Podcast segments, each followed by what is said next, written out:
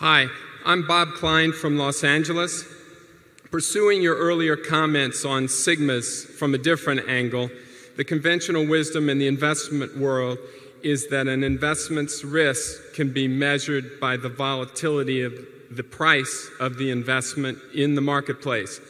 To me, this approach has it backwards, since changes in price are determined by the changes in the opinions of investors in the marketplace. Why would a rational investor substitute the opinions of the marketplace as reflected in the volatility of the price for his own assessment of the risk of the investment? And consultants take this idea further by tracking the volatility of a portfolio manager's results in an attempt to measure risk. So, could you guys expa- expand on your thoughts on this? Yes, volatility does not measure risk. And the problem is that the people who have written and taught about volatility uh, do not know how to measure or uh, taught about risk, do not know how to measure risk.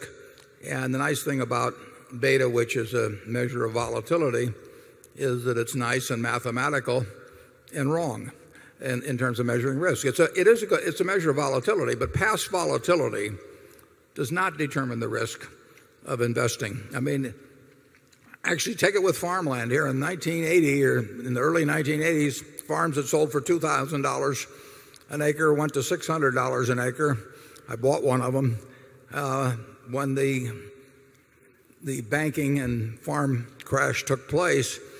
And the beta of farms shot way up. And according to standard economic theory, market theory, I was buying a much more risky asset at $600 an acre than the same farm was at 2000 an acre. Now people because farmland doesn't trade often and prices don't get recorded, you know, they would regard that as nonsense that, that might purchase at $600 an acre of the same farm that sold for 2000 an acre a few years ago was riskier. But in stocks, because the prices jiggle around every minute and because it lets the people who teach finance use the mathematics they've learned, they have, in effect, they would explain this away a little more technically, but they have effect, in effect translated volatility into all kinds of uh, past volatility in terms of all kinds of measures of risk. And, and it, it's nonsense. Risk comes from the nature of certain kinds of businesses. It can be risky to be in some businesses just by the simple economics of the type of business you're in. Uh, and, and it comes from not knowing what you're doing. And, you know, it, it is, if you understand the economics of the business in which you are and, uh, engaged and you, and you know the people with whom you're doing business, and you know the price you pay and is sensible, you don't run any real risk. And I don't think Charlie and I, uh, certainly Berkshire, I don't think we've ever had a permanent loss uh, in marketable securities that was what 1% maybe half a percent of net worth. I made a terrible mistake in buying Dexter Shoe which cost us a significantly more than 1% of net worth where I bought an entire business then. But I was wrong about the business.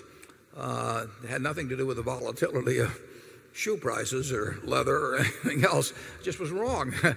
uh, but in terms of marketable securities, I, cannot recall a case where we've lost. I mean, we've done a lot of things in securities that had a very high beta. We've done a, lot of things in securities at low beta. It's just, the whole development of volatility as a measure of risk, it's really occurred in my, and it, it's been very useful for people who wanted a career in teaching, but it is not, we've never found a way for it to be useful to us. Charlie?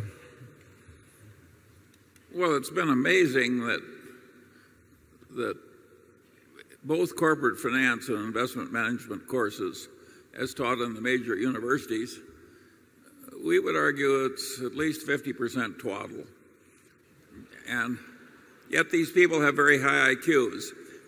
One of the reasons we've been able to do pretty well is that we early recognized that very smart people do very dumb things, and we tried to figure out why. And we also wanted to know who so we could avoid them. And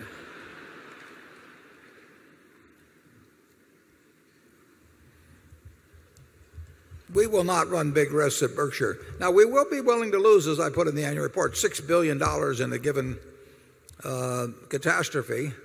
But our catastrophe business, run over many years, is not risky. You know, A roulette wheel will occasionally pay off at 35 to 1. And that sounds like you're paying out an awful lot of money compared to the amount bet on one number. But I would love to own a lot of roulette wheels.